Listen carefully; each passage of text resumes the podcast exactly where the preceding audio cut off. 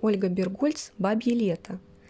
Есть время природы особого света, ни яркого солнца, нежнейшего зноя.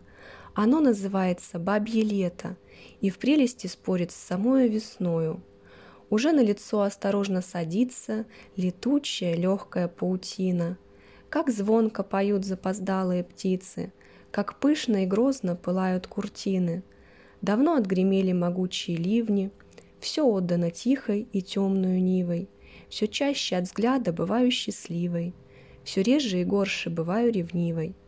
О, мудрость щедрейшего бабьего лета! С отрадой тебя принимаю, и все же, Любовь моя, где ты? Аукнемся, где ты? А рощи безмолвны, а звезды все строже.